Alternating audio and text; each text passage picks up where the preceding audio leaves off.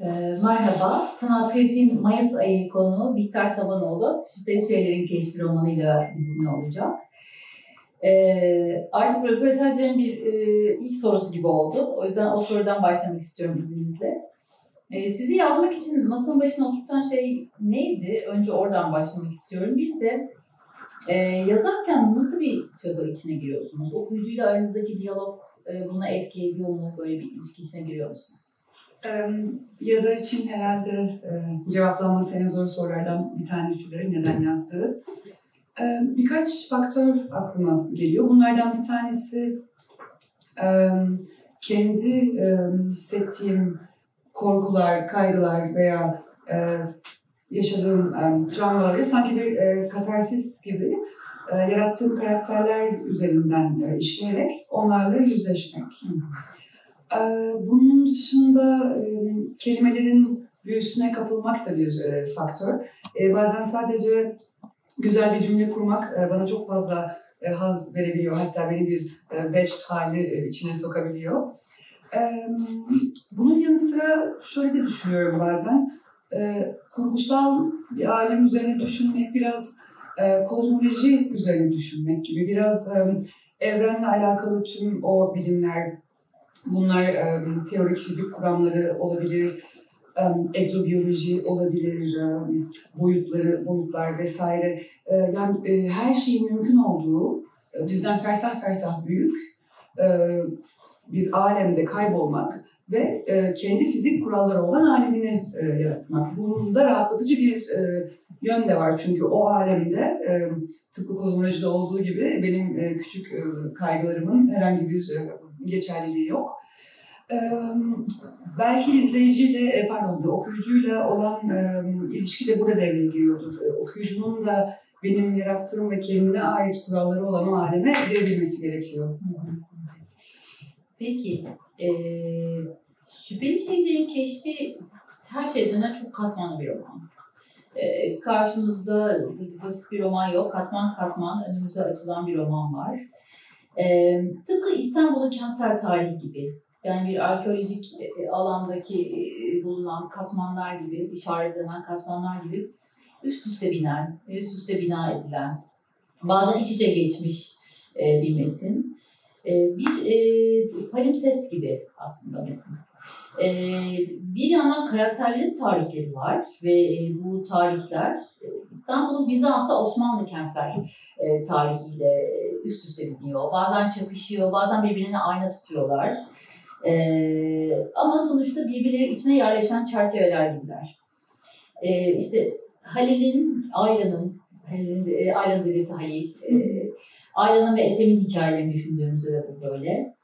Ee, İstanbul'da yüzyıllar boyu birbirine aynı tutan tarihleriyle hem tarihsel hem kentsel bir e, hafızayla üst üste yerleşiyor. Bu da romanın bence en güçlü damarı gibi ama e, bu konuyu da konuşalım istiyorum. Siz ne dersiniz? Tabii. Palimpsest e, kavramı İstanbul'dan bahsederken benim e, çok e, hoşuma giden, kullanılması çok hoşuma giden bir kavram. E, hatta e, tesadüf oldu. Bu pazar günü e, Boğaziçi Üniversitesi'nden e, Paolo Girardelli bir İstanbul gezisi yaptık. Ve kendisi bu palimpsest kavramının çok fazla üzerinde durdu. Örneğin Arap Camii'yi e, ele alırsak orada sadece tarihi dönemler ve o dönemlerle bağlantılı mimari özelliklerden bahsetmek de yetmiyor. Örneğin e, mezarının orada, orada, orada bulunduğuna dair söylentiler ya da e, Mimar Kemalettin'in e, 20. yüzyılda Endülüs e, etkisiyle e, yaptığı eklemelerden de bahsetmek gerekiyor. Yani tamamen e, muazzam bir işçi geçmişlik söz konusu. E, romanın zaten benim Eşkül Çelik'in keşfi e, e, dedesi Halil'den Karagümrük Stadı'na bakan bir e, evin kalmasıyla açılıyor. Ve bu e, Karagümrük Stadı e, öncesinde bir Çukurbostan evet. ve ondan da önce bir e, Bizans e, açık hava sarnıcı. Evet. Dolayısıyla Halil'in göçmenlik geçmişi, bu sarnıç, e, stadyum, bu Çukurbostan hepsi bir araya gelerek e, Ethem ve e, Ayla'nın bugününü e, etkiliyor. Zaten bütün roman e, bu tarz iç içe geçmişlikler üzerinden e, ilerliyor.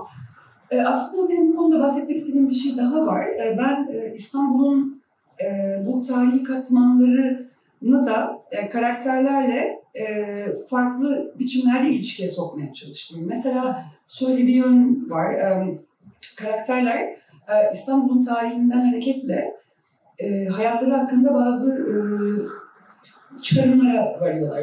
E, örneğin Ayla, e, o örneği verebilirim. Haliç Dershanesi'nin e, Korint e, usulü sütunları vardır e, Evet, evet. girişte. Evet. O eski, evet, çok görkemli bir sahne. Evet ve e, o e, sütunları e, çocukluğundan beri bilen e, Ayla onların her zaman birer gerçek birer sütun olduğunu düşünmüş mermer ve Korint usulü. Fakat yakından baktığında bunların sadece birer kabartma olduğunu Evet. görüyor ve e, buradan da e, hayatın bir illüzyondan ibaret olduğu fikrine kapılıyor.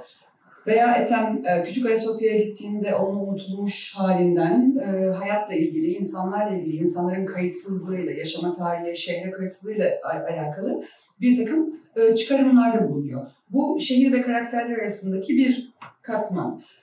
Bunun yanı sıra şunu da söyleyebilirim. Mesela İngiliz romantik akımında insanların duygularının doğada e, yankı bulma e, öğesi vardır. E, bunu ben e, şehirle yapmaya çalıştım. Karakterlerin e, duyguları, düşünceleri, yaşadıkları e, doğa yerine şehirde e, yankı buluyor bu sefer. Ve e, örneğin e, ailenin etrafında birdenbire ölüm ve e, intihar döngüsünün e, sar, e, bir anda etrafında bunlarla sarılmasını şehirde sürekli önlerine çıkan mezarlıklarda ve hazirelerde görüyoruz. Bu, bu tarz e, bağlantılar var. Son bir bağlantı da şu olabilir aklıma gelen. E, İstanbul'un e, bu çok katmanlı yapısı e, Ethem'in nezdinde e, biraz daha e, akademik bir yerde duruyor. Ethem bir Bizans tarihçisi ama biraz da böyle bir oryantalist e, Tabii. tarafı da var ve evet onun için şehir e, tanımlamalardan, kategorizasyonlardan ibaret. E, onun şehirle ilişkisi e, ilişkisini bu tanımlar e, belirliyor. Ama ailede daha e, ak- yani o palimpsestin Hı hı. e, katmanlarına giren daha akışkan bir e, duruş e, söz konusu. Şehirle organik e, bir bağ olduğunu e, düşünüyorum örneğin. Evet. Ee, peki tabii romanın başka bir katmanı da hafıza e, oluşturuyor. Yani hem karakterlerin bireysel hafızaları e, hem e, insanlık tarihine dair kolektif bir hafıza, e, hem toplumsal hafıza, İstanbul'un toplumsal hafızası, hem de mekanların kendilerine ait hafızaları, o auraları hafızayla birlikte ritmik bir biçimde romana giriyor. Bunlar iç içe işliyor, bazen genişliyor. Burada ama metinsel bir hafızaya dönüşüyor. Aslında edebiyata dönüşüyor tamamen. Edebi bir e, metne dönüşüyor. Ve Burada bir hat var. Ee, unutmak, susmak, hatırlamak, konuşmak, silmek ve silinmek e, hattında. Burada ölümle yaşamı görüyoruz. E, hafızada ölüm ve yaşam. Yani hafızanın e, tanımı değil belki ama e, romandaki işleyişi hep bir ölüm ve yaşam üzerine. Tıpkı Janus gibi bir e, çift e, yüzlü bir e, Janus gibi bir varlığa dönüşümünü izliyoruz. E, susmak ve unutmak, e, ölmek kadar etkili diyor mesela Ayla. E, kentsel hafıza, e, burada bireysel hafızanın da ayrılmaz bir parçası gibi. E, birlikte e, var oluyorlar. E, orada sadece e, binalar ve tarihsel mekanlar yok. Orada onlar aynı zamanda e, orayı gezen, orada dolaşan karakterlerin e, kendi tarihleriyle de bir çakışma e, halindeler. E, o yüzden onlardan biri hastalanırsa ki buna kentsel e, hafıza için söyleyebiliriz, ruh için de söyleyebiliriz. Diğeri de e, bir küçük hastalığa düşüyor. E, bir çıkmaza giriyor. E, hatta insan yapısı olan kentlerin kendilerinde taşıdığı ruhun, orada yaşayan insanın ruhunu da örselediğini ya da iyileştirdiğini görüyoruz. Az önce tam da bahsettiğimiz şey işte. Cenevre'de mesela Ethem başka bir şey düşünürken İstanbul'a geldiğinde birden dikkati dağılıyor ve aslında bir hayat yaşamaya değermiş e, bir bir noktaya geliyor. Ee, İstanbul aslında yani böyle bir sahikle e, bezeli en azından Ethem tarafından öyle belirleniyor. Ee, derken bir bakıyoruz ki aslında kaderimize, yaşamımıza, seçimlerimize, duygularımıza, ailemize, e, tıpkı o yazmada Ayla'nın o suya baktığında gördüğü o tekinsiz görüntü gibi e, kapılıp gidiyoruz ve e, kapıldığımızın ayırdığına o anda varıyoruz. Bir e, tramvayla birlikte varıyoruz. Bu konuyu da konuşalım istiyorum. Tabii. Um, fazla malzeme oldu şimdi toparlamaya, toparlamaya çalışacağım. Um, romanda e, kolektif bir e, amnezinin bireysel amneziye dönüşme evet. hali var. E, özellikle bunu kent üzerinden görüyoruz. Kentin hafızası örselendikçe bireyin de hafızasında sorunlar başlıyor. Ayla'nın, ana karakter Ayla'nın zaten hep hafızasında bir takım boşluklar var. Hmm. Ee, ve bunun için e, romanın bir yerinde e, açıkça şehri de suçluyor. Yani İstanbul bu derece e, kim belli, belleğini, hafızasını kaybettiği için benim de hafızamda aksaklıklar var gibi bir cümle konuyor. E, burada kesinlikle bir e, şehir ve e, içinde yaşayan insanda bir organik bağ olduğunu e, zaten e, öne e, sürüyorum. E, Cenevre konusuna gelince, e, şimdi orada yine Ethem karakterinin oryantalist bir yaklaşımı var İstanbul'a karşı. E, şöyle, e, İstanbul, e, Ayla'yı e, unutan bir e, kentte, unutan bir kadın olarak görmek istiyor. Uçarı, havai ve e, çok da her bir şeylerin farkında olmayan belki tarihin, belleğin, hafızanın e, onu öyle bir yere koyuyor. Cenevre'yi de e, e, şehvetsiz, e, takatsiz olmakla suçluyor. Belki de e, aklına gelen bu e, intihar düşüncelerinin, biraz da saplantılı e, düşüncelerin Cenevre'den kaynaklandığını e, öne sürüyor e, romanın bir yerinde. E, bu ve bu bellek e, meselesi tüm roman boyunca e, önümüze çıkan bir e, tema. E, Birçok karakterin şehirden, şehrin unutulmuş, unutan hallerinden etkilendiğini e, açıkça görebiliyoruz. Evet. E, peki, buraya da biraz bağlı olarak tarih yazımının, e, tarih kimin yazdığından da ziyade e, cinsiyet resmiyle olan ilişkisine e, bakalım istiyorum. Çünkü romanın temel e, endişelerinden, meselelerinden biri de bu bana kalırsa. Tabii. E, tabii burada mektup formu da çok önemli. Dahil edilmesi çok bilinçli, mahrem bir yazım türü her şeyden önce. E, kadın mektupları üzerinden Ayla'nın bir e, tarihi, e, kendi kişisel tarihi kuruluyor. E, aslında tarihi yapanların tek başına savaş meydanlarında çarpışan erkekler değil de arka planda tarihi böyle ilmek ilmek öğren ama bir türlü o tarihin aktörü olamayan e, kadınları görüyoruz romanımızda. E, bir, bir tür şey gibi, flash gibi çakıp çakıp görüntülerini görüyoruz ama aslında aktörler bambaşka kişiler. E, burada tabii bireysel tarihin düzleminde de mesela Hayriye Hanım işte e, Ayla'nın tarihinin e, Hayriye'nin olmadan ortaya çıkamayacağı gibi ya da o tarihe yüzleşemeyeceği gibi. Meryem Ana var. E, yine o yani bir tür e, görüntüden çok bir güçlü bir imge. Hı hı. E, işte ağzı olmayan emziren kadın heykelleri, e, Medusa var. E, buraya kadar hep susan kadınlar, işte ağzı olmayan susan kadınlar, e, hareketsiz kalan kadınlar, hareketi engellenen kadınlar meselesi de romanın can damarlarından biri. E, tarihi gören gözün neyi görmeyi seçtiği, e, onu hatırlayanın hafızanın neyi hatırlamaktan imtina ettiği ya da neyi hatırlamayı seçtiği ya da onu nasıl yeniden inşa ettiği, gerçeği nasıl yeniden tarih açısından inşa ettiği. E, bunların asıl temelde cinsiyet rejimiyle olan ilişkisi. E, bazen bize unuttuğunu bile e, unuttuğunu gösteriyor. E, romanda bir rota gibi belirlenen mekansal hafızanın ana karakterleri hep kadın aktörler. Yani Ethem'in e, intihar etmek için kendi belirlediği e, mekanlar, e, tarihi mekanlarda aslında çoğu kadın e, aktörler tarafından e, yapılmış bir şekilde destek verilmiş mekanlar. Ya da onlar adına azizeler, azizeler var mesela. Ee, yine başka bir bölümde romanın sanat tarihinde e, bakışın cinsiyetini Caravaggio'yla evet. sorguladığınız bir e, bölüm var. Mesela soylu bir kadının Justine'ye kafa tutmak için yaptırdığı bir mekan mesela orası çok güçlüydü. Ee, yok olup giderken bir köşede e, çürümeyi beklerken Ayasofya bir e, erkek yapısı olarak dimdik ayakta ve bir temsili olarak ayakta. E, bunun da altını çiziyorsunuz.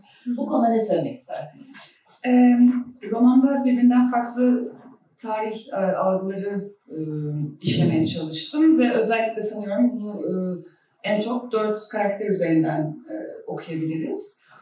Öncelikle tabii Ethem var. E, Ethem bir Bizans tarihçisi. Tarih algısında duygulara yer yok ki bu zaten böyle olmalı. E, objektif olduğunu düşünüyor.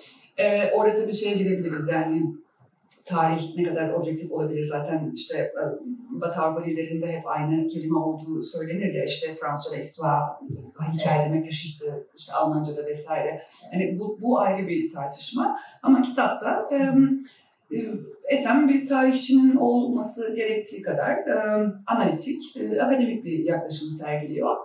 E, zaten onun bu tarihe bakışı insanlara bakışına da yansıyor. Hayatındaki kadınları da kategorize e, edebiliyor tarihe yaklaşımında olduğu gibi e, ya da o oryantalist bakışı aileye de bazen yansıtabiliyor. Onun karakterini incelemeye çalışırken kafasında. İkinci bir tarih anlayışı olarak aileyi düşünebiliriz. Ailenin e, tarih algısında duygu var. Ama bu e, günümüzdeki bir ideolojik tarih gibi bir şey değil o duygular. O e, yaşadığı şehrin tarihiyle hemhal olmuş bir karakter evet. ee, ve e, demin bu bahsettiğimiz işte palimpsest e, arasında akışkan olma vesaire öyle bir e, kişisel tarihten bahsediyorum. E, Clarice'i düşünürsek, e, Ethem'in Cenevre'deki e, kız arkadaşı, evet. üniversitedeki evet. E, o da, o bir yazar e, ve e, onun tarihten e, anladığı anekdotlar bulmak, üzerine yazacak, üzerine kurgu e, yapabilecek anekdotlar bulmak. Aslında bir hikaye yapalım. Evet, o hikaye yakalamak istiyor. İşte 28 Mehmet Çelebi'nin hikayesini evet, çok evet. beğeniyor. Ama onun orada e, 28 Mehmet Çelebi ile alakalı ilgilendiği şeyler dönemin işte politik e, şeyleri, gerginlikleri vesaire değil. E, o oradan işte 28 Mehmet Çelebi Paris'e geldiğinde işte kimler onu karşılamaya gelmişti, Paris halkı ne düşünüyordu bunların üzerinden bir kurgular. Bir, bir, bir Aynen, kurgular yapıyor. Ve Clarice'in sesin, e, Clarice um, Ethem tarafından bırakıldıktan sonra, Ethem ondan sıkıldıktan sonra bunun depresyonundan zaten Clarice'in sesini bir daha duymuyoruz. Evet. E, romanın sonuna kadar. Hayriye'den bahsettiniz. Hayriye ise oldukça o da güçlü bir tarih e, kendi e, kendince e, ta, güçlü bir tarih e, Tabii o aile tarihini de tutan yazan biri aslında. Vakalist gibi yani neredeyse. Evet. Ve e, orada da şöyle bir e, durum var. Şimdi hem yazdığı mektuplarla e, Ethem ve Ayla'nın bugününü etkiliyor. Hem de bence e, çocukken sürekli Ethem'e hikayeler anlattığı için, o mektupları okuduğu için. Ethem'in de bir şekilde kariyerini de şekillendiriyor. Çünkü Ethem ailesi e, gereği e, avukat olması planlanmış, hukuk, hukuk okuması planlanmış bir e, bir genç adam. Babası da avukat, onun babası da avukat ve bir aile geleneği ama Ethem e, Hayriye'den sürekli bu e, hikayeleri duyarak e, büyüdüğü için e, hem tarihe ve hikaye o işte geçiş dediğim hem tarih ve hikaye kısmına merak salıyor e, hem de İstanbul'a, Bizans belki mirasına, Osmanlı mirasına merak salıyor. Dolayısıyla Hayriye o şekilde de etkiliyor Ethem'in hayatını. E, susmaya gelirsek, Hayriye de mesela suskunlaştırılmış ve ev işlerine mahkum edilmiş bir e, karakter. E, Ayla'nın annesinin sesini duymuyoruz e, hiç. E, Ayla'nın kendisinde şöyle bir durum var. E, onun susmakla yaptığı şey aslında bir tepki. Yani e, Ethem onu susturamaz. O susturabilecek bir karakter değil. Fakat e, anlaşılmadığını anladığında e, Ethem'in o e, işte bazen oryantalizme kaçan, bazen cinsiyetçiliğe bile kaçan e, tavrını gördüğünde kendisi e, pardon kendisi susmaya e, karar evet. veriyor aslında gerek duymuyor aslında kendini. diyaloğu da koparıyor. Evet diyaloğu koparıyor kendisine e, ifade etmeye gerek duymuyor. E, çünkü sessizlik de çok e, önemli bir silahtır e, yeri geldiğinde kuvvetli bir e, bir şeyde bir isyan da gösteriyor. Mesela e, şey geldi aklıma şimdi konuşurken e, Kötsen'in e, Nobel ödüllü Afrika'da, Güney Afrika'da yazar ee, onun Fo e, kitabında e, Cuma'nın dili kesildiği için e, bütün roman boyunca konuşamaz bu konuşmama o sessizliği aslında onun silahıdır. E, çok güçlü bir e, bir silahtır ve e, karşısındakini sinirlendirir, öfkelendirir. Burada e, Ayla'nın kendi tercih ettiği bir e, suskunluk var. E, sanat tarihinden bahsettiğiniz Caravaggio'dan e, Evet yani orada da aslında e, yine bir erkek bakışıyla alakalı bir e, konu bu. E, bahsettiğiniz sahnede şöyleydi. E, Ethem e, ile Ayla'nın e, kavga ettiği bir an o. Ayla e, kimliğini kendisinden gizleyen Ethem'in aslında kim olduğunu orada öğreniyor ve e, sinirle e, onun yanına gidiyor e, bir nevi hesap sormak için. E, ben o sahneyi hayal ederken e, aklım yani gözümün önünden Caravaggio ve um, Judith'in Holofernes'in kafasını kestiği e, tablo geldi. Ama Gentileschi'ninki değil, e, Caravaggio'nunki. E, ve e, Ayla'yı da o şekilde hayal ettim. Yani nasıl ki Caravaggio'nun tablosunda e, kafasını kesmekte olan e, Judith e, böyle bir beyaz bir tünik giymiştir ve göğüs uçları belli olur o tüniğin altından. E, ince bir beyaz küpesi vardır. Ayla'ya da Aynı şekilde böyle sütyensiz beyaz bir kazak giydirdim ve ince bir küpe, tek bir küpe taktırdım. Çünkü e, ikisinde de aslında erkek bakışı var tabii ki e, ve e, bu sinir, kadının öfkesinden bir nevi bir tahrik olma durumu var. Çünkü neden göğüs uçlarının e, dikleştiğini çiziyor Caravaggio. Aynı hisleri, o erkek bakışını Ethem'in de o anda aileye yansıttığını e, göstermek istedim. O sahneyi zaten Ethem'in gözünden görüyoruz ailenin Evet. değil. O, o e, anlatıyor. Bu fiziksel detayları Ethem veriyor zaten. Çünkü dikkatini e, çekiyor. Evet. Ee, peki tarihin kim hikayesi olduğu meselesi de çok uzun zamandır tartışılan bir mesele. Ee, işte zaten bir cümle geçiyor ve diyor ki esas tarih bireyin küçük hikayesidir. Hı. Ee, ya bu, bu tabii bildiğimiz e, çok konuşulan meseleler ama e, tarihin hep bir yüz takıl olarak sunulması, bireyin hikayesine gönül indirmemesinin e, ardına bakmamız gerektiğini e, söylüyor roman.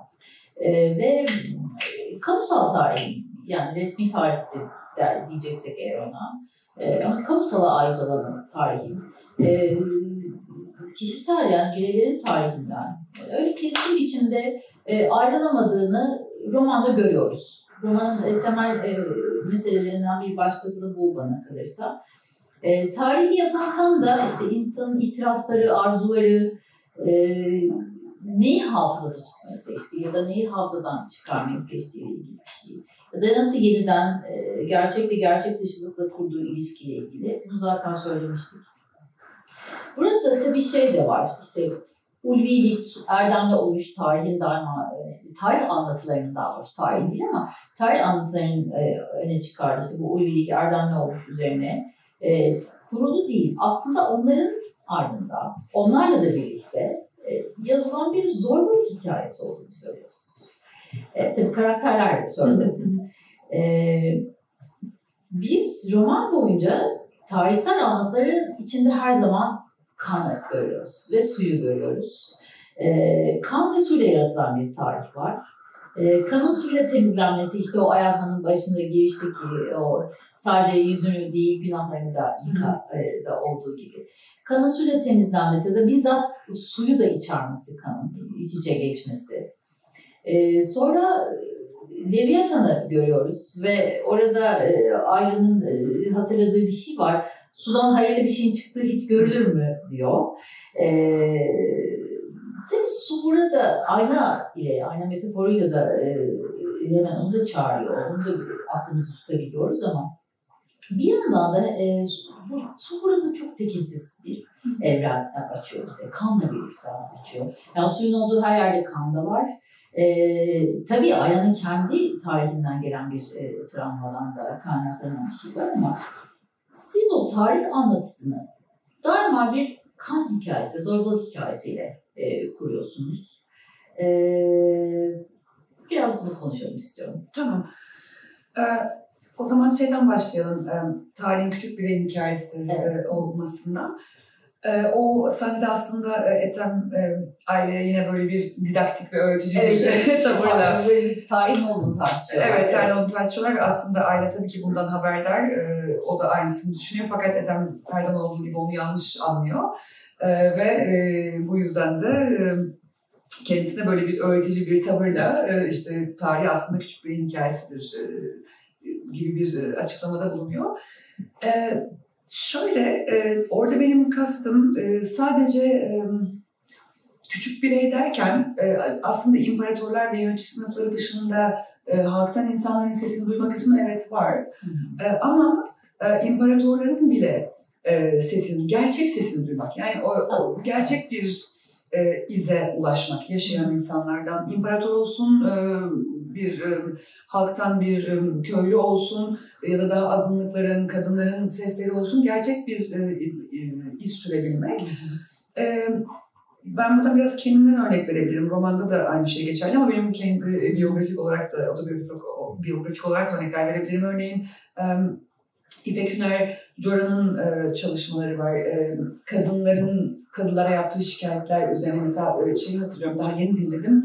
E, Mahmut kızı teslime kendi e, namusuna e, laf eden e, bir adam hakkında şikayette e, bulunuyor. Orada o teslimenin e, adını duyabiliyoruz, var olduğunu biliyoruz, sesini duyabiliyoruz bir nevi. E, romanda da bahsettiğim e, eski Mısır'da Deir Medine şantiyesinde çalışan işçilerin birbirlerine o mastabanın yapılışı sırasında gönderdikleri evet. notlar var, papyruslar var. Yani burada ve orada çok enteresan şeyler okuyabiliyorsunuz. İşte bir tanesi arkadaşına kızıyor, siz ikiniz bira içiyorsunuz, beni niye davet etmiyorsunuz, ben eşek miyim diye bir ifade var ya da işte birbirleri hakkında dedikodu yapıyorlar, borç para isteniyor vesaire.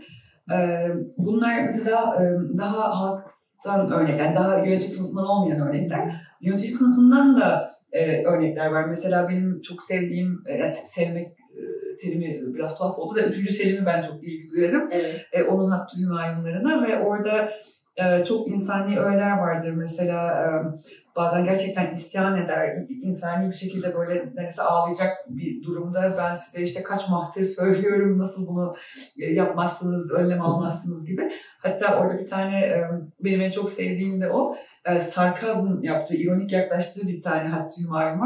Şöyle bir şey söylüyor.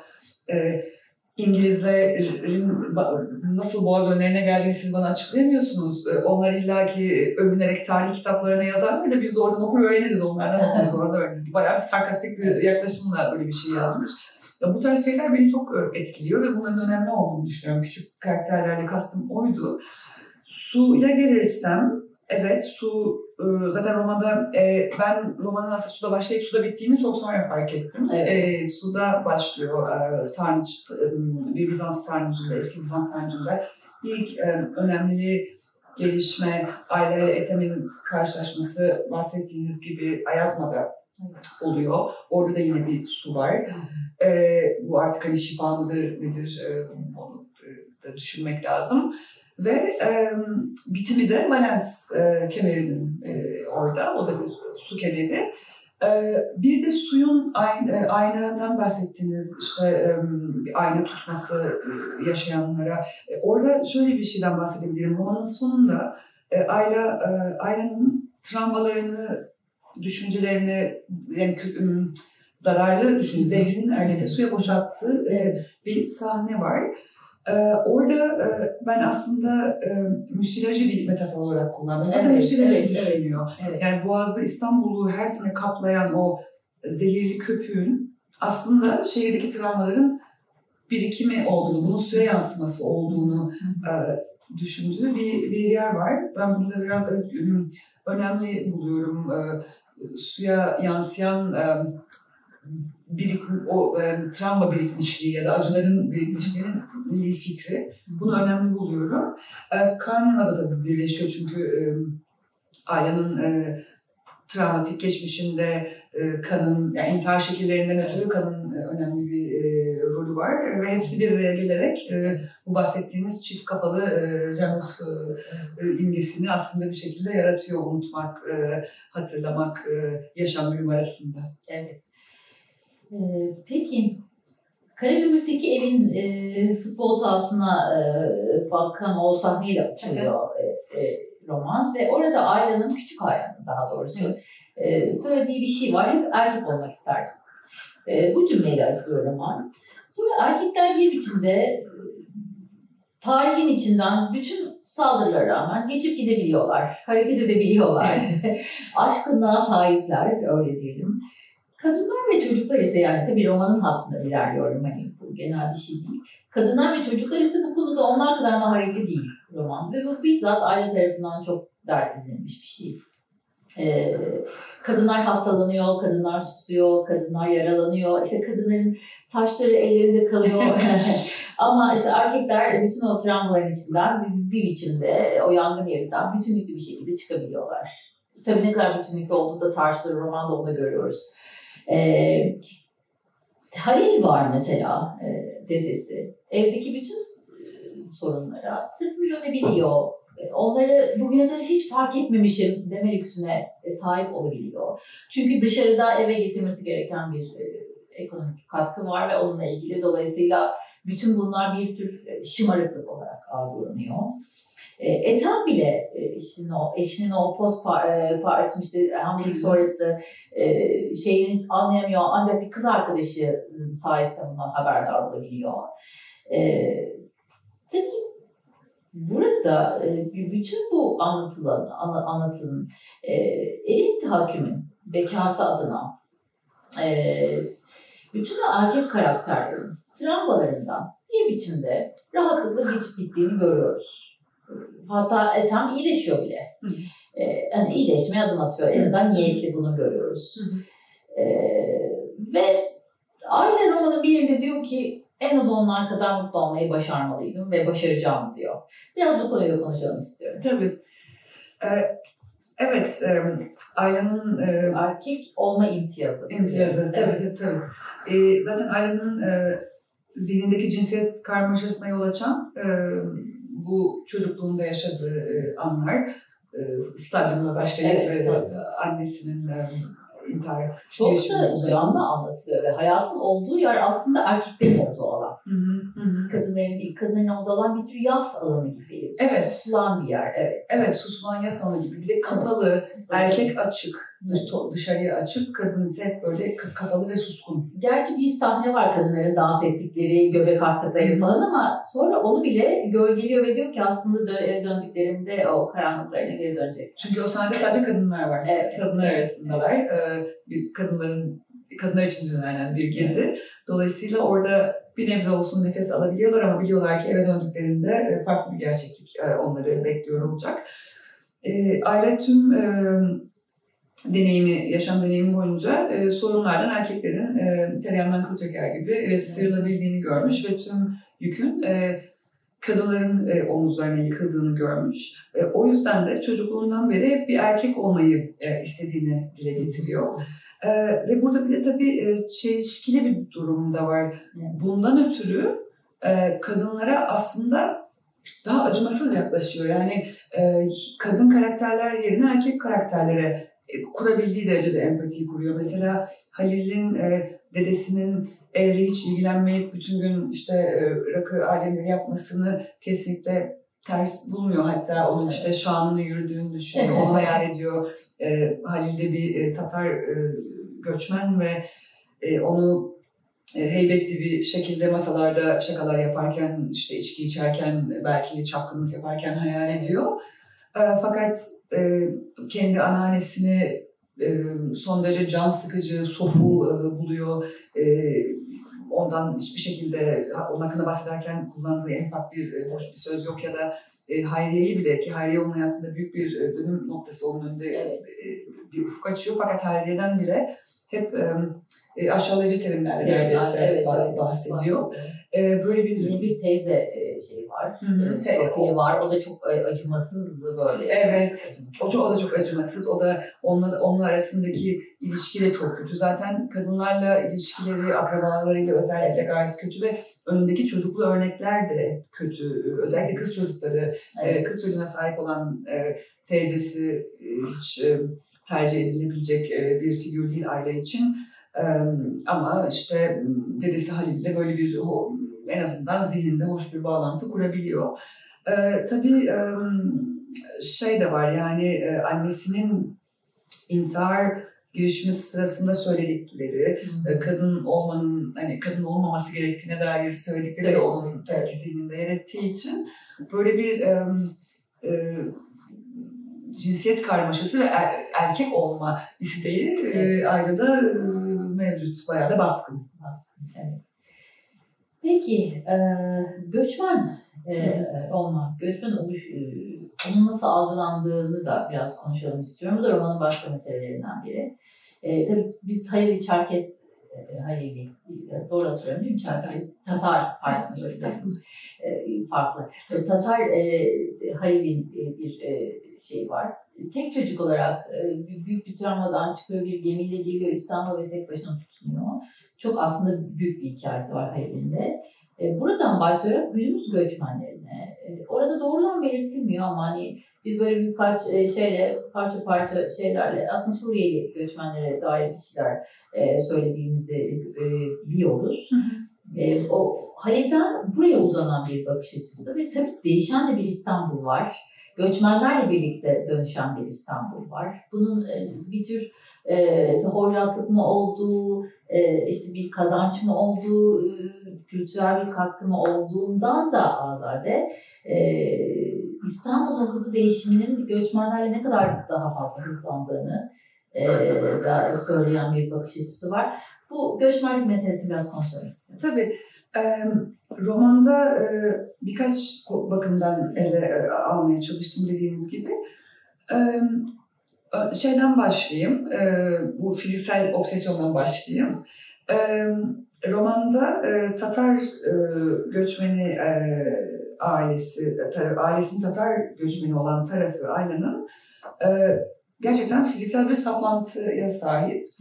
Ee, Avrupalı addedilen e, işte renkli göz, e, açık ten, uzun boy gibi özelliklerinden çok memnunlar ve bunları gururla e, evet. sergiliyorlar evet. ve e, bu özelliklere sahip olmayan e, insanları da e, bir şekilde aşağı görüyorlar. Evet. Hatta neredeyse bir ırk e, bozulma e, söylemi bile var. Yani şu şekilde işte e, Anadolu'dan bir kadın alan bir e, akrabalarını e, akrabalarına kötü şekilde yaklaşıyorlar. Çünkü onun işte kahverengi gözü olması o göçmenliğe getirdiği mavi yeşil göz e, özelliğini bozacak ya da işte e, biri işte kısa boyuyla o uzun fiziklerine e, birileri gölgeleyecek. Bu gittikçe işte her jenerasyonda daha kötü bir hal alacak gibi kaygıları var.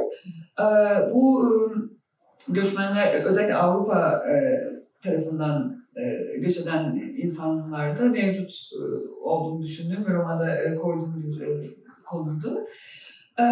Suriyeli göçmenlerle yaptığınız bağlantıyı da şöyle açıklayabilirim. Şimdi romanda da göçmenlerin birbirini beğenmemesi evet. söz konusu. Ayla'nın göç eden ailesi, Kırım'dan göç eden ailesi daha sonra İstanbul'a gelen Anadoluları beğenmiyor ve onların evet. İstanbul'u bozduğuna e, dair bir takım söylemlerde bulunuyor. Nasıl gelindiği de bir hiyerarşi kuruyor. Savaşta mı gelinmiş yoksa başka bir şeyle mi gelinmiş? O da bir hiyerarşi oluşturuyor. O da olabilir. Ee, ve özellikle de bir herhalde bir kuşaktan sonra ya da bir belli bir zaman geçtikten sonra kendilerini İstanbul nasıl sahibi addederek evet. bu sefer daha sonra arkalarından gelenleri beğenmiyorlar. İstanbul'u aile olarak e, tanıyoruz biz. Hani, tabii ki, tabii ki. Ve e, aynı şekilde Ayla'nın e, Horhor'da e, gezindiği bir e, sahnede de Oradaki e, örneğin Antakyalı ya da başka bir şehirden gelen e, esnafın da e, Suriyelileri beğenmeyerek onların e, işte bütün horhoru bozduğunu, mahvettiğini, Fatih'in işte ayak basılmaz bir yer olduğunu söylediklerini görüyoruz. Böyle bir e, kimin göçmen, kimin yerli olduğuna dair karışan bir e, durum var e, romanda da. E, bir de şunu söyleyebilirim, e, göçmenlikle bağlantılı bir tema daha e, açıklayabilirim. O da e, kuşaklar arasındaki e, yaşayış farkları. E, genel e, romanda da onu görüyoruz. Hatta Ethem bunu bir e, Ayla'nın yine böyle biraz üstten bakan e, tavrıyla Ayla'nın ailesini, ailesinin sosyolojik analizini yaptığında e, şöyle bir çıkarımda bulunuyor. E, işte Ayla'nın ilk gelen kuşak göçmen olarak e, gelen ailesi e, emek e, üzerine hani yoğunlaşmıştır. Zanaatkardır, işte işçilik yapıyordur vesaire. Bu şekilde parasını kazanıyordur. E, ikinci kuşak ticarete e, yoğunlaşır diyor ve o işte sermayeyi çoğaltır. E, ama tam olarak o rafine elde ettiği zevkleri yoktur işte operaya gitmez vesaire. Ya da hafif hafif başlar. Ama hiçbir zaman o geçmişten gelen zenginliğe sahip ailelerle kendini denk göremez. Öyle bir bunlar e, elimin analizi. E, üçüncü kuşakta da artık ve de daha sonrasında artık e, sanatsal zevklere yönelilebilen e, bir hem bir sermaye hem de bir kültür birikimi oluşmuştur ve artık üçüncü ve daha sonraki kuşağın bir işte müzisyen olması ya da edebiyatla ilgilenmesi, bu tarz bilimler üzerine eğitim alması kabul edilebilir bir gerçek haline dönüşür. Evet. Peki Bizans'a gelmek istiyorum. Hı hı. romanda da Bizans, tabii Osmanlı tarihi var yani böyle bir sarkaç var ama temelde İstanbul bir Bizans kent tarihi üzerinden. Evet. Yani Bizans yapıları üzerinden yürütülüyor. burada Bizans biraz arkası yani İstanbullular tarafından arkası dönülmüş bir tarih. biraz üstü kapatılmaya e, çalışmış bir tanıklık değil, daha çok bir üstünü örtme meselesi, görmezden gelme. Ee, İstanbul hafızasında silinen bir alan e, gibi. Ee, tabii burada unutmanın ideolojik, teolojik dinamiklerle olan ilişkilerini de, bağlarını da çok e, çarpıcı biçimde görüyoruz romanda. Ee, bir yerde Ayla'nın sözüydü yanılmıyorsam gözden düşen imparatorların taştan adının silinmesi gibi evet, e, diyordu. Evet. E, tarih içinden geçerken e, yaşadığımız tarih tabii içinden de geçtiğimiz bir tarih aynı zamanda. Görmezden geldiklerimiz, üstüne örtüklerimiz, arkamızı döndüklerimiz romanda böyle gerçekten e, kademe kademe bize gösteriliyor. E, biraz bunu da konuşalım isterim. Tabii. Ee, elbette Bizans e, tarihi, mimarisi, e, kalıntıları, İstanbul'daki kalıntıları bir tür e, unutulmuşluktan müsaitti yıllarca. Ee, dediğiniz gibi bunun teolojik, belki politik sahipleri vardı. biraz kırılıyor bu yavaş yavaş. Bizans bölümleri aktif olmaya başladı oldukça. Bizans tarihine ilgi arttı ve hatta bu sene iki tane sergi vardı çok önemli Epey Müzesi'nde. Evet, evet. biraz o e, unutulmuşluğun yavaş yavaş e, geride kaldığını gö- gö- gözlemleyebiliyorum ben. E, şey de e, düşündüm şimdi siz söylerken, e, Bizans'ın unutulmuşluğunun yanı sıra bir de e, oldukça e, kötü, kötücül bir imgesi de var. İşte edebiyattan bahsediyoruz. Tabii, tabii. Madem edebiyattan da biraz e, konuşabiliriz. Mesela e, o 1930 1970-80'e kadar uzanan tarih romanları furyasında evet. e, Bizans e, ve hep o Bizans imajı üstelik imgesi e, kadınlar üzerinden evet. yürütülüyordu. Evet. Bir e, hiç şehveti dinmek bilmeyen, e, her daim müsait bir e, Bizanslı kadın. Kadın. E, onu... Aslında Türk sinemasında da var böyle tabii, şey. Muhtemelen. bir hat var. Evet. Tabii tabii. E, işte e, bu işte Sungurluoğlu, Bizans saraylarında Kozanoğlu'nun romanları o kadar çok örneği var ki Battal Gaziler vesaire. Evet. Bunlarda hep aynı ve bir erkek ve Türk bir Türk e, işte kuvvetli, e, gözü kara e, işte kadın kadını kendi kadınları kendine hayran bırakan ve o erkeğin böyle cinsel gücüne de çok vurgu yapılır çoğu zamanda. yani hepsinde bir erotik tabii tabii hepsi erotik bir yön var. Sadece dozajı biraz değişiyor gerçekten. Evet. Ee, ve e, Bizans o Bizanslı kadın da e, romanın sonunda e, o Türk e, kahraman için hem din değiştirir, evet. ailesini bırakır. E, çünkü onu tüm o e, efemine addettiği Bizans erkeklerine tercih eder. Evet. Ve bu sayede yine o erkeklik yoluyla e, o şeylik e, hakimiyet pekişmiş olur. Pekişmiş olur bir evet. kez daha. E, edebiyattaki Bizans imgesi de e, bu şekilde. Ve bu ancak işte Selimililerle, Lale Müdürlerle biraz kırılmaya evet. e, başlanabiliyor. İşte hepsi Alev var Selimlilerinin, evet. e, Bizansya, Lale Müdür. Çok farklı bunlar Bizans imgeleri sunuyorlar ama gerçekten 90'lara gelene kadar e, ve şey Bilge Karasu'nun Bilge Karasu'nun e, muhteşem romanı. E, buralara gelene kadar e, oldukça hep e, kenarda köşede atılmanın da ziyade kötülenmiş bir Bizans imgesi e, gö- görebiliyoruz. Evet. Peki romanda İstanbul bir Araf kent. Ee, girişte de biraz bahsettik ama bundan. Ee, Hristiyan ve Müslüman, e, İslamiyet ve e, diğer dinler e, unutmak ile hatırlamak, ölüm ile yaşam, e, güç ile güçsüzlük, zaman ile zaman üstülük, cesaret ile korkaklık, hız ile sükunet, karmaşa ile dinginlik, yeni ile eski, doğu ile batı, cennet ile cehennem, bayağılık ile ulvilik, saflık ve kirlilik yani benim böyle adım adım e, romanda takip edebildiğim ikilikler bunlar. E, bu burada yani bunların arasında gidip gelen bir ritim ve arafta bir yerde İstanbul.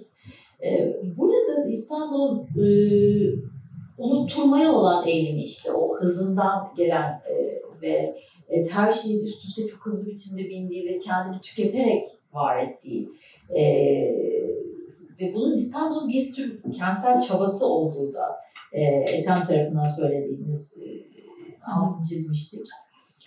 E, romanın sonuna baktığımızda e, devam etmek için unutmak mı, hatırlamak mı? Her ikisi de beraber ve bir kentin ruhunu inşa ediyor. E, bu aile Ethem'in, aile ve Ethem'in devam etme kararlarının dinamiklerini düşünerek e, her ikisinin de aslında İstanbul'un tarihsel dinamiklerine kıymet veren karakterler olması, onlara sahip çıkan karakterler olması bu anlamda tesadüf değil. Bunu da konuşalım isterim. Tabii tesadüf değil tabii o iki karakterin de pardon, e, kente değer vermesi. Çünkü e, ben biraz da bunu e, sanıyorum ki Kente dair bir bilinç, bilinç, bilinçleri var. Evet. e, bunu şey gibi düşünüyorum bazen belki de akıl sağlığımı korumak için böyle karakterler yarattığımı. Çünkü hani bu kadar yıkıma e, tanık olmak, İstanbul'da bu yıkımlar içinde yaşamak kolay bir e, şey değil. E, o yüzden benim kurgumda e, kentin mirasına e, saygılı, e, kent e, aracılığıyla hayatları değişen, e, kent ile hemhal olmuş karakterler vardı. Çok farklı birbirinden Ethem ama ikisinin de kente e, yaklaşımları elbette son derece e, saygılı ve duyarlı. Dolayısıyla tabii burada bir e, tesadüf e, tesadüfi değil. E, bahsettiğiniz ikilikler evet Araf kent olması demin e, siz Janus'tan bahsetmiştiniz. Janus e, o güzel bir imgeydi çünkü e, Janus e, zamanın e, tanrısıdır başlangıçların bitişlerin ama aynı zamanda pasajların yani geçişlerin, tranzisyonların e, tanrısıdır. E, İstanbul için de güzel bir e, benzetme bu. E, unutmaya gelince, e, unutmaya, hatırlamaya, ya sanırım e, bunun için yaz tutulma da var. Karakterler e, romanın sonunda e, aslında unutarak değil, hatırlayarak ve yaz tutarak işin içinden e, çıkıyorlar. Evet. Hem kentle ilişkilerinde hem kendi şahsi e, travmalarıyla yüzleşmelerinde e, bir e, yaz ve o yaz tutmadan gelen şifa e, Evet. söz konusu. Belki de bu yüzden ayazmalar, kutsal Evet. sular vesaire bunlardan e, mütevellit bir ortam vardır romanda. E, ama unutmak değil onun e, Evet. çözümü. Peki başta söyledik biraz e, giriş yapmıştık. E, Ethem Aylan'ın dolaştığı İstanbul hazireler İstanbul. E, mezarlar kenti. Bir ölüler kenti aslında. Yani bunun içinde ulvi ölüler de var. E, günlük hayattaki küçük insan olarak tanımlanan insanlar, insanlar da var ama bir mezarlıklar kenti İstanbul. E, sadece kendi ölüleri üzerinden değil, aynı zamanda kent tarihinin ölü kemikleri arasından da geçiyorlar. Orada kemik imgesi o, o çok e, güçlü bir sahneydi işte kemiklerin yer değiştirilmesi, işte kemik bulununca insanın yaşamış olduğunu biliyoruz gibi bir tartışma çok çok e, Mezarlıkların yer değiştirilmesi. Evet, e, çok önemli bir sahneydi o. Ayla'nın da yine hatırlarsam güç kimdeyse ölüler üzerine hakka o sahip oluyor. E, cümlesi çok çarpıcı bir cümle. E, aslında tarihsel olanın ölümle olan ilişkisini de siz orada çok canlı biçimde kuruyorsunuz. E, hem tarihsel olanın ölümle hem de unutmayla arasındaki güçlü ilişki. E, onun sınırlarını da e, yokluyorsunuz.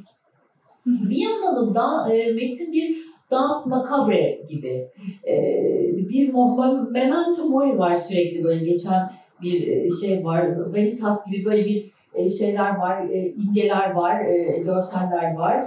E, bölümün birinde de ölümle kurulan bir ilişkide ölü veren insan dans ederken, yerken, içerken e, diye çok hoş bir şey var, e, alıntı var. Ne dersiniz bu konuda? E, o e, Stefano Landi'nin bir Evet. şarkısından İtalyanca.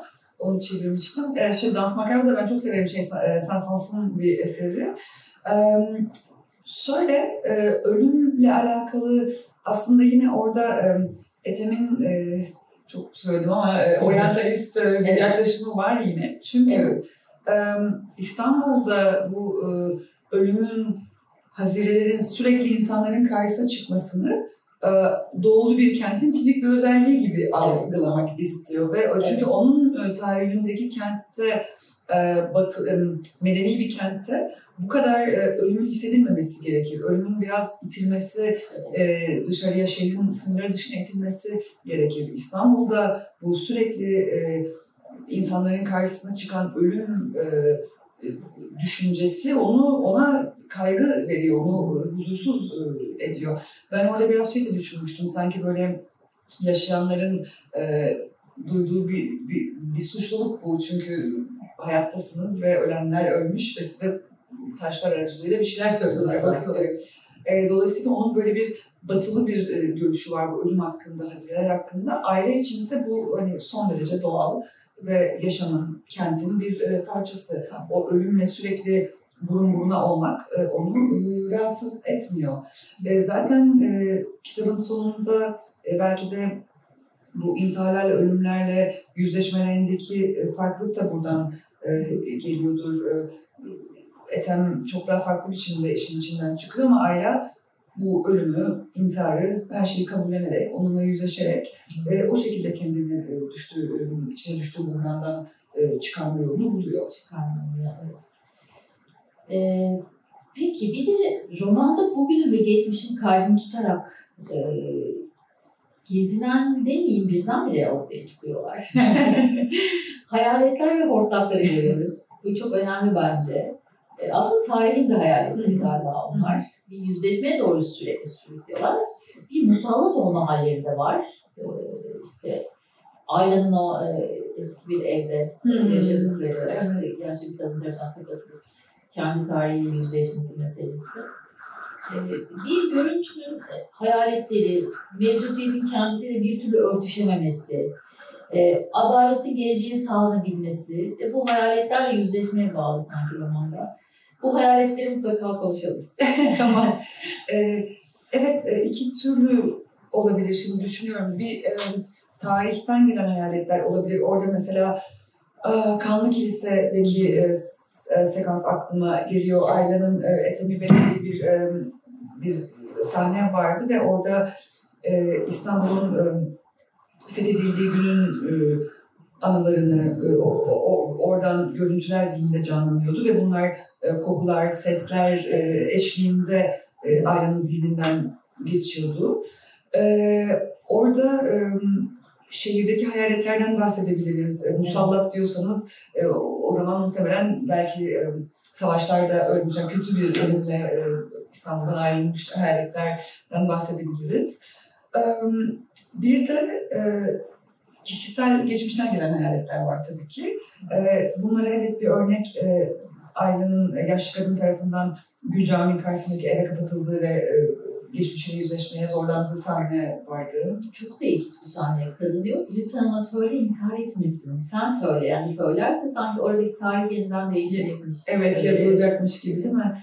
E, bu zaten istediğim bir fikirde bunu yazmak istemiştim. Bir de e, o tarz e, görüntülerden mesela Ayla'nın e, annesinin intihar ettiğini, intihar teşebbüsünde bulunduğunu öğrendiği e, bir sahne vardı teyzesiyle konuşurken. Aile, annesini e, böyle e, pencerenin yanından e, uçarak geçen bir hayalet Evet, gibi görünüyordu. Aslında yani bu, Solgun yeşil e, e, elbiseli bir hayal. evet, aslında demek ki yani bu kadınlar o kadar içeri boşaltılmış ki artık e, mücessem olmaktan çıkmışlar. Evet. Bir e, ruh olarak e, sü- süzülüyorlar e, Evet.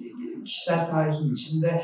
E, bir şey daha aklıma geldi. E, ütü yaparken e, Ayla'nın annesinin bir e, betimlemesi vardı. Buharlar içinde kayboluyordu ve annesini bulamıyordu aile o buharların içinde. Evet. E, bu da bir e, yine böyle da bir hayaletimizin e, var. evet evet cisimden çıkmış bir kadın e, imajı E, ve e, Kent bu tarihi tarihten gelen hayaletleriyle kahramanlar da geçmişlerinden gelen hayaletlerle yüzleştiklerinde zaten ancak bir e, kurtuluşa doğru ilerleyebilecekler. Evet. Peki, e, romanın çok temel bir aksa ölüm tabii ama burada e, intihar e, çok temel bir aks. E, bol da tartışılıyor romanda. Yani hem eylem olarak hem fikri düzeyde intihar tartışılıyor. E, ve Ethem'in bir cümlesi var. İntihar da en az insanlık tarihi kadar eski bir mesele diyor. E, tabii burada intiharı, Ethem'in kendi intiharını tasarlaması, bunu yaparken de yine böyle bir, biraz oryantalist ve estetik, e, bolca romantik. Böyle bir tarihi alan, mekan bulmaya çalışıyor ve orada nasıl olacağını estetize ediyor bir yandan da. Estetik bir biçimde veda etmek istiyor yaşama. E, dolayısıyla kendi intiharın estetiğini kuruyor aslında. E, ama burada sizin özgür bir yaklaşımınız var, oraya açılıyoruz biz e, cinsiyet rejim bağlamında bir şey bu. Ve e, intihar bir erkeklik performansında mesela e, anlatılırken düşmana teslim olmamak için neredeyse ulvi ve tek çözüm. E, ve yani tabii ki başka ne yol var? Yani işte, tabii ki intihar edecek gibi bir e, şey de var. Sunucu da var. Etim içinde aslında bu böyle. Yani yenemediği bir şey var ve onun karşısında e, aslında onurlu biçimde ölmek için intihar seçiyor. E, ve teslim olmamak istiyor aslında o düşüncelere. E, ama düşüncede asıl kalıyor. Yani sürekli ertelemesi sürekli bunu estetize ederek bir şey yapması aslında e, biraz bundan vazgeçmeye hazır olduğunu da bize düşündürüyor. E, çünkü eyleme geçmek konusunda cesaret ve motivasyona da tam olarak sahip değil. E, tabii yapması gereken bir görev var, o da var. Hayran'ın kendisi verdiği bir görev de var. E, intihar fikrinden bu kadar kolayca e, sıyrılabilmesi biraz erkeklik performansına düşündürüyor bizi. E, ama diğer e, tarafa baktığımızda yani Ayla'nın annesine baktığımızda e, ya da Ethem'in eşine, Defne'ye baktığımızda e, onlar karar veriyorlar ve yapıyorlar. E, fakat arkasından kalanlar, işte Ethem gibi, Halil gibi e, erkekler bunlar bir tür hayata e, kanalize olamamak, bir tür şımarıklık, hatta Hayriye Hanım bile aslında söylüyor e, Aylan annesi için hani işte. Hiçbir derdin yok, eşin gayet para kazanıyor, çocuğun oturup bakacaksın, neydi ki derdin diyor ama aslında aynı bir derdi var. Ressam olmak ve hayatta kendini gerçekleştirmek. Defne de aynı krize giriyor. Yani kadınlar burada kendini gerçekleştiremedikleri için bir buhrana sürükleniyorlar. Evet Defne bir bebek yapmak istiyor ama Defne olarak da kendini gerçekleştirmek istiyor. Hayata dair bir beklentisi var. Bunları bekle yapamadıkları için sıkışık kalıyor kadınlar. Fakat bunlar erkekler tarafından e, şımarıkça tanımlanıyor. Yani burada bir e, erdemlilik ya da bir uyumluluk e, şeyi yok. Efsanesi, hikayesi yok. Bu buradan böyle bir kahramanlık hikayesi çıkaramıyoruz maalesef onların gözünden. Ee, kadın intiharı toplumda yani bir hezeyan, bir delilik anına denk geliyor. Ethem'inki öyle değil mesela. Ya da bir askerin savaşta yaptığı şey öyle değil. Ee, burada yaşamın değeri herkes için aynı değil. Yaşamın değerinin ölçülmesine söz sahibi olan kişinin e, kendi beğendiğinden ziyade başkası artık burada. E, sefahat dolu bir yaşam sürmektense ölümü seçmek diye e, soran bir ruh var. E, o çok önemli, anladığım bir metin. Evet, bahsedeceğim. Evet. E, aslında orada toplumun sesi, o toplumun ruhunun sesi. E, bir de intihar başka bir ayağı daha var, yazı meselesi. Orada e, diyor ki Ethem, sanki yazı hesap kitap yaparken değil, intiharın olasılığına kafa yorarken icat edilmiş gibi diyor. Bu intihar meselesini biraz detaylı konuşmak istiyorum. Tamam. Ee, orada e, referans verdiğim metin e, bir bezginin ruhuyla Evet. konuşması. Eski Evet. Mısır'dan. E, aslında e, orijinal şey, Dialogue du désespéré Alex Somba, e, yani yani Fransızca tercümesi bir e, ümidini yitirmiş bir adamın bağısıyla konuşması. Bağ da Mısır mitolojisinde olan bir kavram. Ruh diye biz karşılıyoruz ama evet aslında çok daha zengin, farklı bir kavram. İnsanın kimliğini oluşturan beş öğeden bir tanesi. Ruh diyelim. Ee, orada e, bu yani bu, bu metin e, 2200 milattan önce 2200'den sonra yazılmış bir metin ve neredeyse hani e, yazının bulunmasından bir e, süre sonra e, insanların e, bu intihar e, üzerine kafa yorabilmiş olması ve bu tür bir e, varoluşçu felsefeye kayan bir metin ortaya koymuş olabilmesi e, Ethem'in intihar için öne, öne sürdüğü argümanlardan bir tanesi. Onu orada biraz da böyle e, oyuncu şekilde hani aileye, aile çünkü onun e, intihar bahsinin biraz e, performans olduğunu anlıyor. E, ve o e, Ethem de hayır bunun e, bir varoluşçu bir e, istek ve insanın doğasında olan bir şey olduğunu anlatmaya çalışırken e, buluyor kendini. E, tabii yani orada kesinlikle bir cinsiyet farklılığı var, bir cinsiyet rejimi var dediğiniz gibi.